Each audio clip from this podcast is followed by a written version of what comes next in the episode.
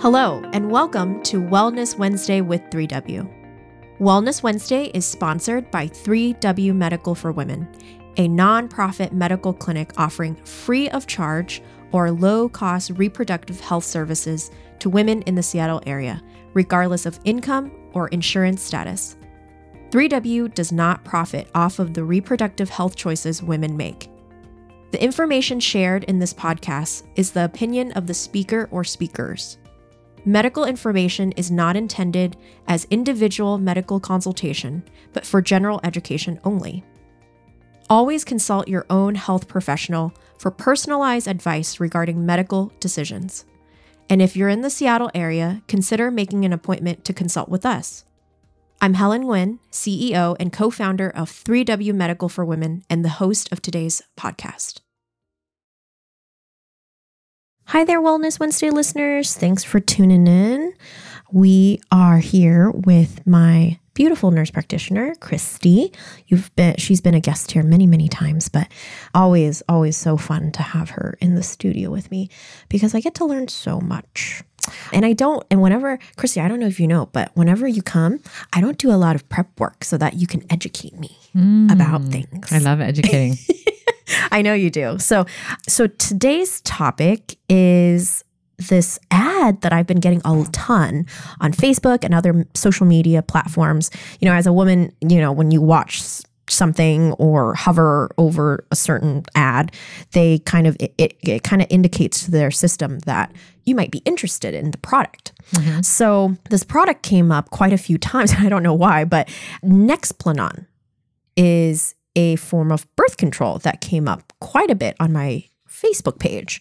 And I went and looked at their website to see what it's all about. And then I asked Christi, Christi, can you tell me what is Nexplanon and how does it work? How does this new form of birth control work? Or is it even new, actually? So, well, Nexplanon has been around for quite some time. I couldn't tell you the exact amount of years, actually. I didn't look at that, but it is an implanted birth control.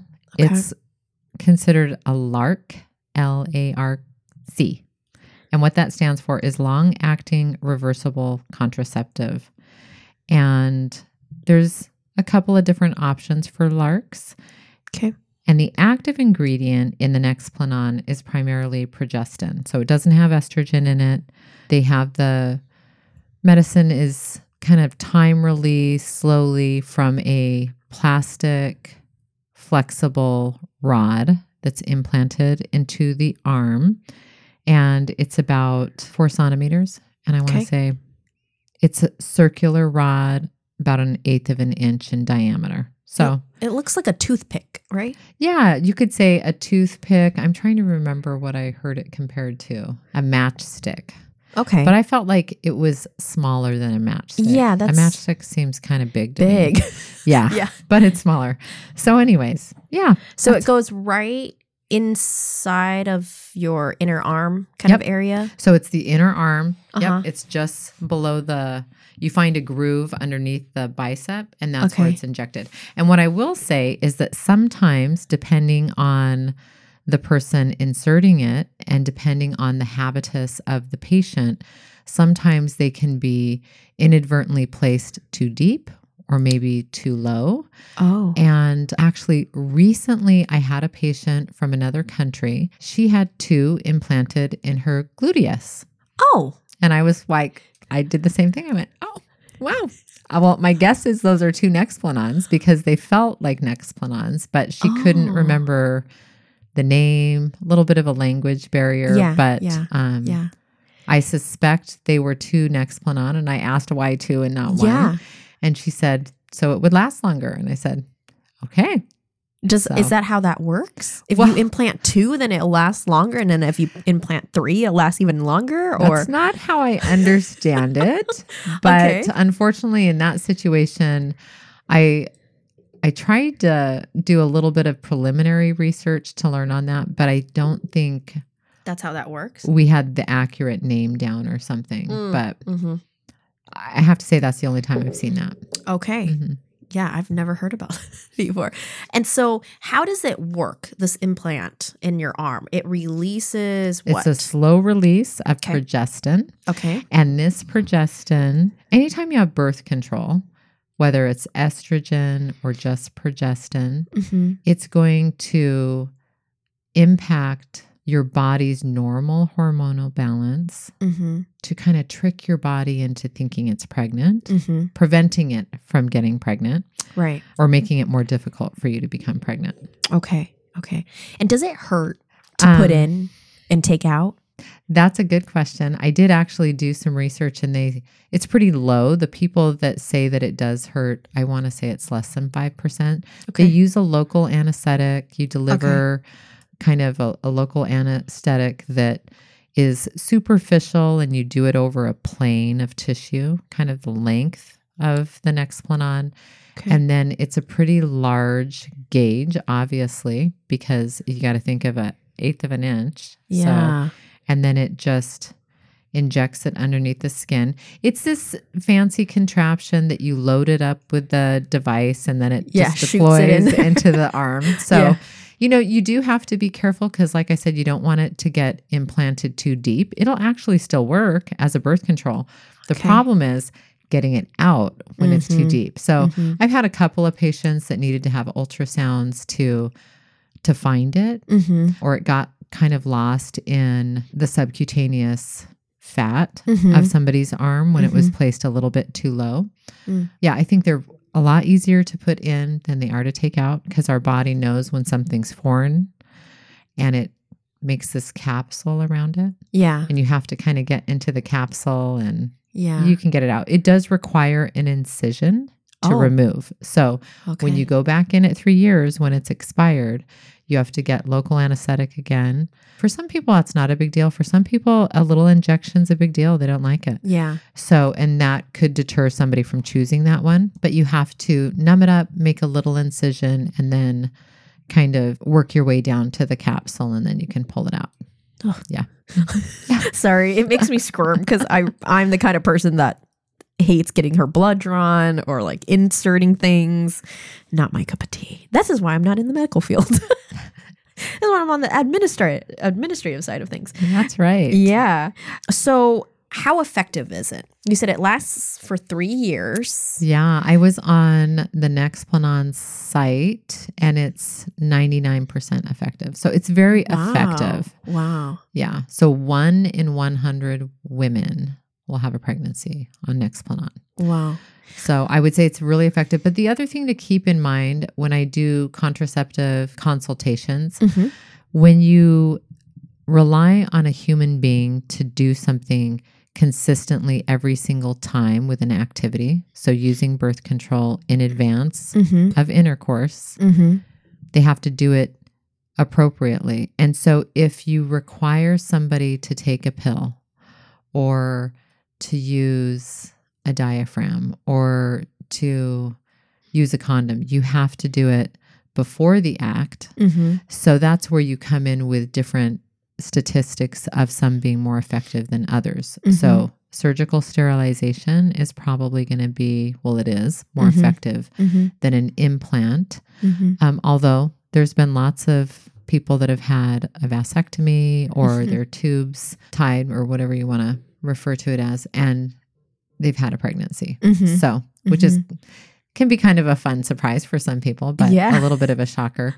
and then with IUDs and Nexplanon, again, you're placing those implants in the patient so they don't have to remember to take a pill. It has a high efficacy, and that kind of gets into one of the questions why people would choose the Nexplanon over other forms. And it's really just convenience. They don't have to remember to take a pill. The efficacy is high. Mm-hmm. The side effects can be interesting. I think the most common side effect is menstrual irregularity, Hmm. and it's one in every 10 people. Ten.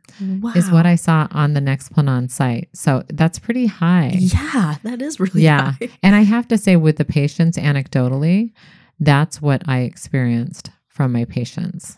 So so when you say period kind of irregularity, does that mean like sometimes you have one, sometimes you miss it, it doesn't come like when you're if you're tracking it, it doesn't come when it's supposed to. It's very either very heavy or very light. Mhm. Is are those the kind of irregularities? It's spotting, shorter cycle or shorter menstruation flow, Mhm. like days or Mhm. longer, Mhm. heavier, more painful, always spotting. I was just talking with Dr. Rutherford, my colleague, and she was sharing a story with me about patients complaining about this very thing and Mhm. talking about how when you think about the menstrual cycle and when you think about our normal hormones, estrogen helps us generate a plush endometrial lining Mhm. that is ideal for implantation of a fertile egg. Mhm.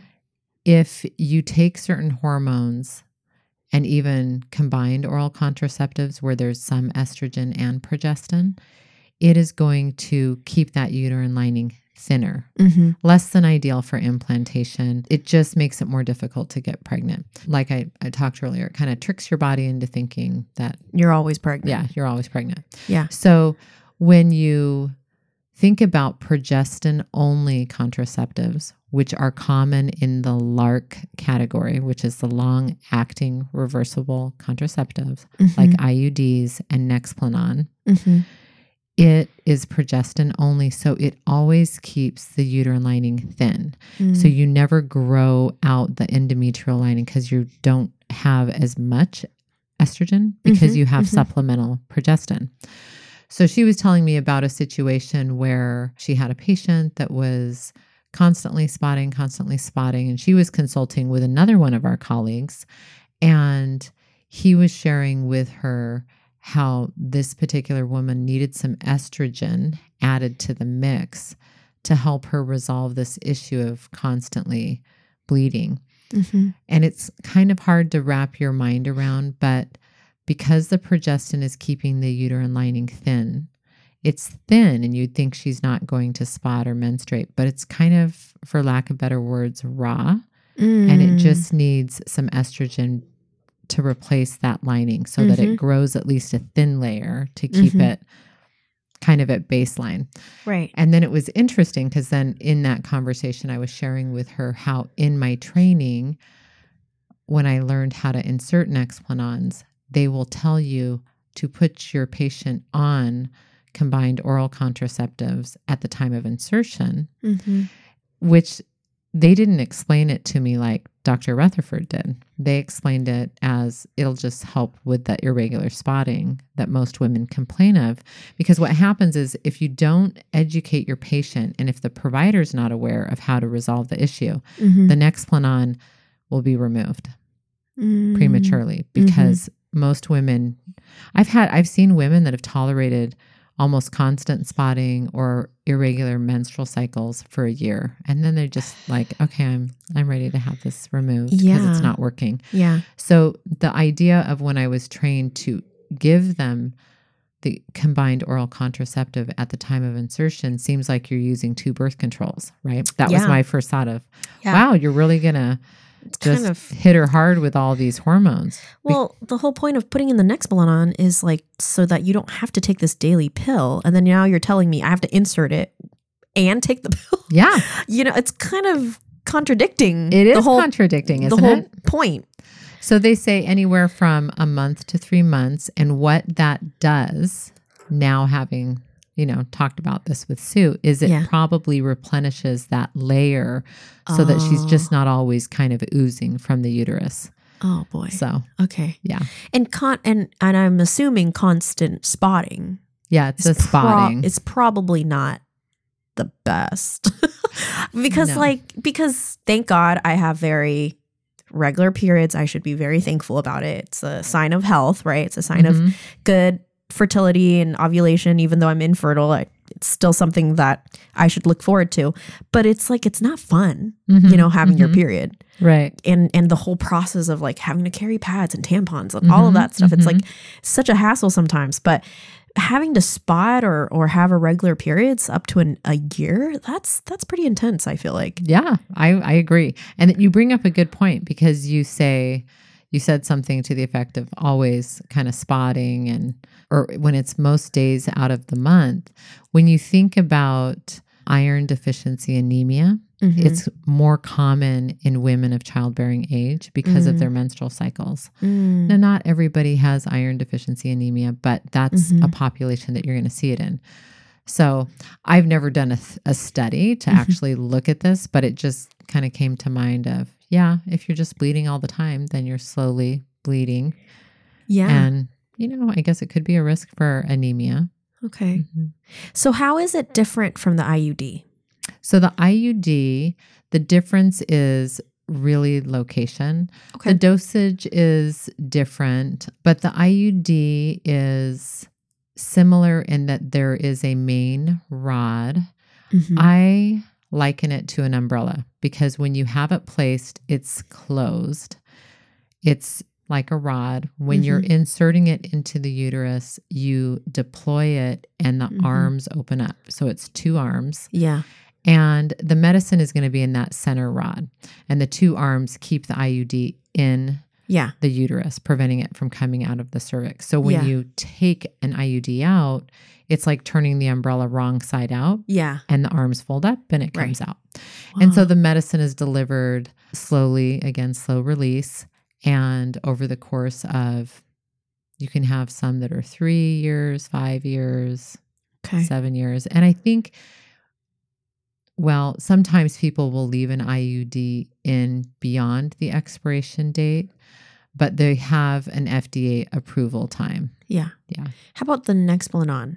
Is once it's expired, is there like a hard deadline?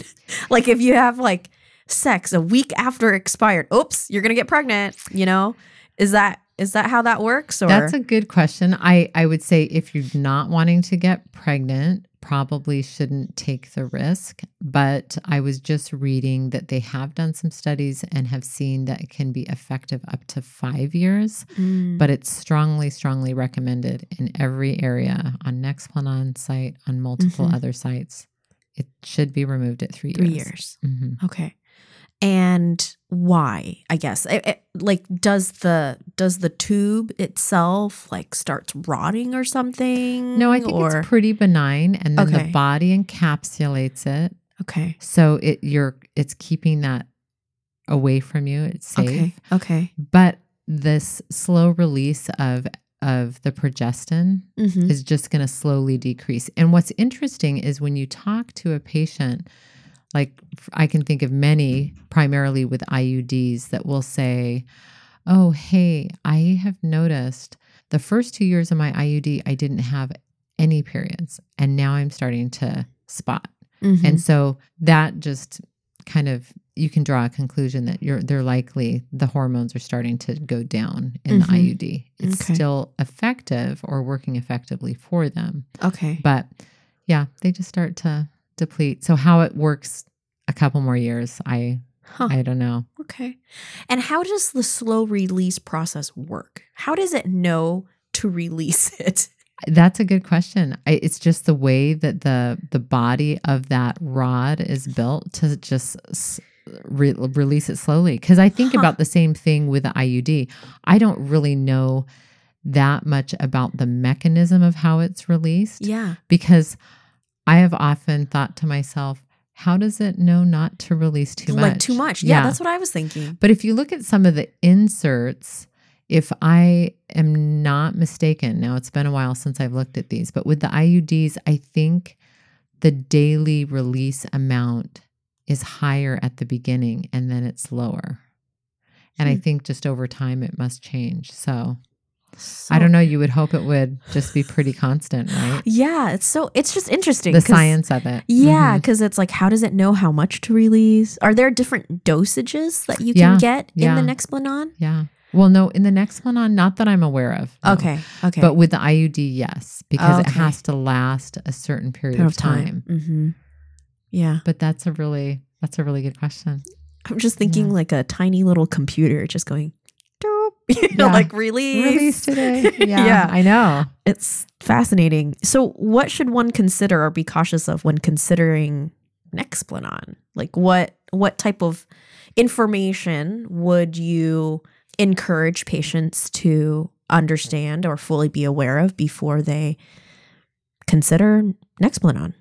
So, some of the things that I go over when I have a contraceptive um, counseling session with people is there's something as providers, we should be looking at medical eligibility criteria. And medical eligibility criteria is a really busy chart. I use it as a teaching tool with my patients. This is why a patient's history is so important. Mm-hmm. And this is why you follow up with patients once they start a contraceptive to see how their body's responding to it Mm-hmm. because you want to make sure they're not in a category where they're not a good candidate for this. Mm-hmm. The progestin only, I will say, is probably safer when you're looking at people's health history.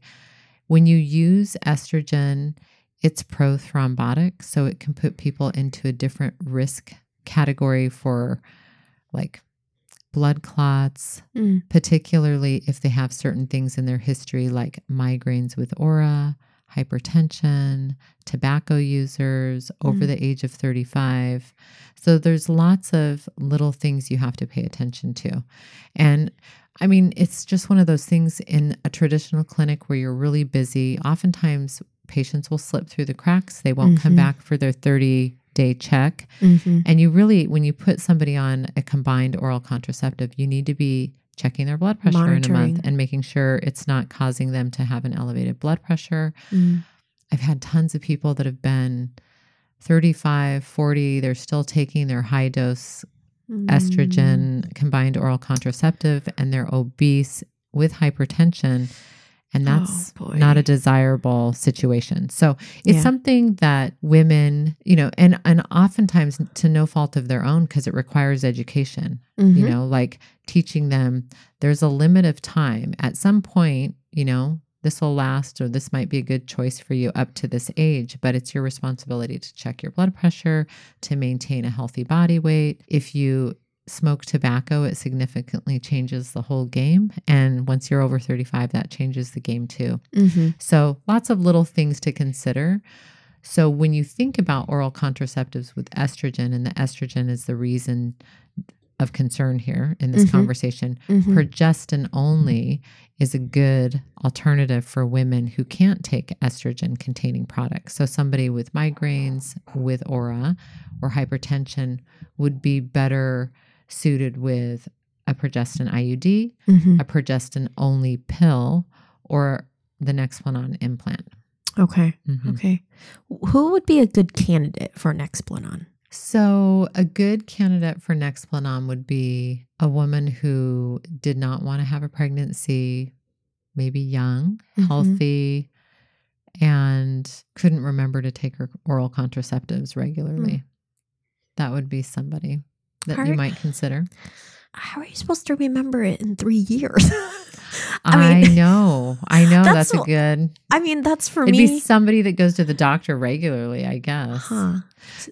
So you would you would recommend someone to go to their primary care and Mhm. go to one person on a regular basis and so they kind of have good continuity. yeah, Mhm. yeah, kind of kind of wrap around care in a sense. Am I using that term right? Yeah. Wrap around care Yeah. in a sense of like they're following you from the moment you got it implanted to the to the 3 year mark. Right. You would think that, you know, providers are getting to know their patients and when they come in for Mm. their annual wellness visit that they would say something about, you know, addressing every aspect of that person's care and saying, Mhm. "So, hey, you're still using your Nexplanon Mhm. because there there could be, you know, maybe they were out of town and something happened and they had it Mhm. removed. Mhm. So following up with that patient and just saying, you still have it. You should palpate it on exam every time you see your patient. Make sure that you're still seeing that it's there. If they're coming in for an annual exam or something focused on Mhm. contraceptives. But to my knowledge, I don't recall ever knowing of a facility that would send like a reminder recall that it's time to have it out. So it's really up to the woman to Yeah. come back. So that doesn't always happen when you have somebody in their young 20s. does it? Exactly. Mhm. Exactly. So that's a really good point. Yeah, that it's it's always kind of boggles my mind about like, okay, you have this expiration date and it's far out, which is nice because then you don't have to think about it. But then you will forget in your busy life with so much going on Mhm. to say, hey, how long has that, you know, thing been in my arm? And is it time to take it out yet? Does it ever cause any like skin irritation or rash or can someone be allergic to it? Yeah, they can actually. Um, it was interesting because on some of the research that I did, they actually have it grouped into mild, serious, allergic. And then the Nexplanon site, I actually I really liked that site because it kind of went into this chart where it was talking about menstrual irregularities Hmm. and the statistic on the menstrual irregular irregularities were women that were removing it prior to the three year. It, it was almost always related to the Mhm. menstrual irregularity. But Okay. some of some of the symptoms can be well, one of the ones that can bother women a lot is weight gain, 5 to 15 pounds, and it begins relatively quickly after the initial Huh. um, insertion. In fact, I had a woman today where she was having hers removed, and she did share that she had gained a significant amount of weight initially right after insertion. Huh. So It's interesting. it is. It can cause acne because you're fluctuating your hormones. These are f- straight from from one of the sites: back pain, belly pain, breast pain, dizziness, headache, Oh, vaginitis, sore throat. You can have an implant site reaction. There can be bruising just from the implantation.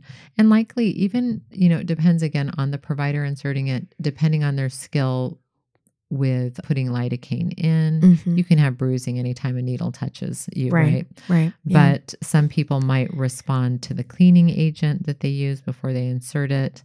And again, change in menstrual pattern, irregular bleeding, spotting, weight gain, blood clots, diabetes, high cholesterol, depression. diabetes. I know it, it can. One of the serious side effects Yeah. is change in metabolism causing high cholesterol, diabetes, blood clots, depression, ectopic pregnancy, high blood pressure, ovarian cysts, and Wow. allergic reactions would be more of a skin rash, itching, flushing, or discoloration of the arm. I would expect an allergic reaction would be more acute and present soon Mm-hmm. after it. And then you're going to have similar things. When you have it removed, you're going to go, you could potentially have the bruising, Mm-hmm. the skin irritation. That's a long list of intense side effects. It is. it is because Yeah. if you think about it, anytime you alter hormones, some of those mild ones, you Mhm. can have a lot of those just with any oral contraceptive or other contraception Mhm. options that you might consider because we come with our own set of hormones. Mhm. and then we're throwing more into the mix or we're kind of altering them Mhm. and there's side effects that come with it. Yeah. And and I think it just depends on the woman, but I will hear, you know, every now and then I'll have a patient that just loves their birth control. No known side effects. But Mhm. more often than not, I'll have somebody with at least one or two small complaints with it, whether Mhm. it's the breast tenderness, a headache. And that goes with when they initially start it, or if they forget it, or when they're stopping it. Because again, when you Mhm. stop it, you're withdrawing the body from something it's been accustomed to, right? Yeah, So it yeah. changes the game again. So fascinating. Well, Mhm. if if folks have more questions about Nexplanon, you know, compared to other types of birth control or why they think they are a great candidate, maybe first come and have a consultation with Christi and see if you're a good candidate for this form of birth control or if there might be something else or or you know the issue that you're trying to address might be something that doesn't need birth control. It's so it's so important that you're well informed and that's why we love doing these types of podcasts because then you can listen to it and you could you know come up with your own questions that we might not be covering and come in and get a some free free consultation with our medical providers could you because you should know what you're inserting into your bodies Mhm. and what what pros and cons there are and and weigh them of course we're not going to tell you what to do but i think you should have f- full consent and fully informed medical i, I feel like it's like a legit medical procedure because you have Yeah. to like It's a little insert it. procedure. yeah Mhm. yeah It is. And one of the things, just going off as we wrap up, Helen, I just want to make sure that I tell our listeners when you do choose an implantable birth control, while it is effective for providing birth control because Mm-hmm. you don't have to remember it every day and it works well for some people, it is not. It has nothing to do with preventing STIs. So I always Mm. want to make sure people know that there's no protection offered with this form of birth control. Mhm. If you're having intercourse, you have to use a barrier to protect yourself. Mhm. And that's that's probably one of those things I would consider important to educate, especially in the younger female population, because oftentimes when somebody does have an implanted device, Mhm. it's not as important that they have a barrier, but when it at Yeah. the end of the day, it's important yeah if they want to have something to protect them. thank you so much for that reminder i did not i did not connect those dots Yeah. because i would think oh gosh it's covering everything Yeah. but it's not yes. so so please take advantage of Christi and her ability to educate so thoughtfully and you know making sure that someone like me who don't know anything about this is able to understand it so well and so please take advantage of our services here and come in and educate yourself about this is there anything else you want to leave our listeners Christi about No, nexplanon not really. Just educate yourself, look at multiple sites, Yeah. consider your past medical history, and fully weigh the risks and the benefits. yeah yeah Mhm. well thank you so much for joining us until next time until our next topic thank you so much You're bye-bye welcome. Bye. For more information about 3W, please visit our website at 3wmedical.org. That's the number 3, the letter W, medical.org. From there, you can learn more information about the services we provide, book an appointment, or make a donation if you'd like to support our mission. You can also call our office at 206 588 0311. That's 206 588 0311. If you like this episode, please share it with others and consider subscribing on your favorite podcast platform so you never miss an episode. Thank you so much for listening, and until next time, stay healthy and be well.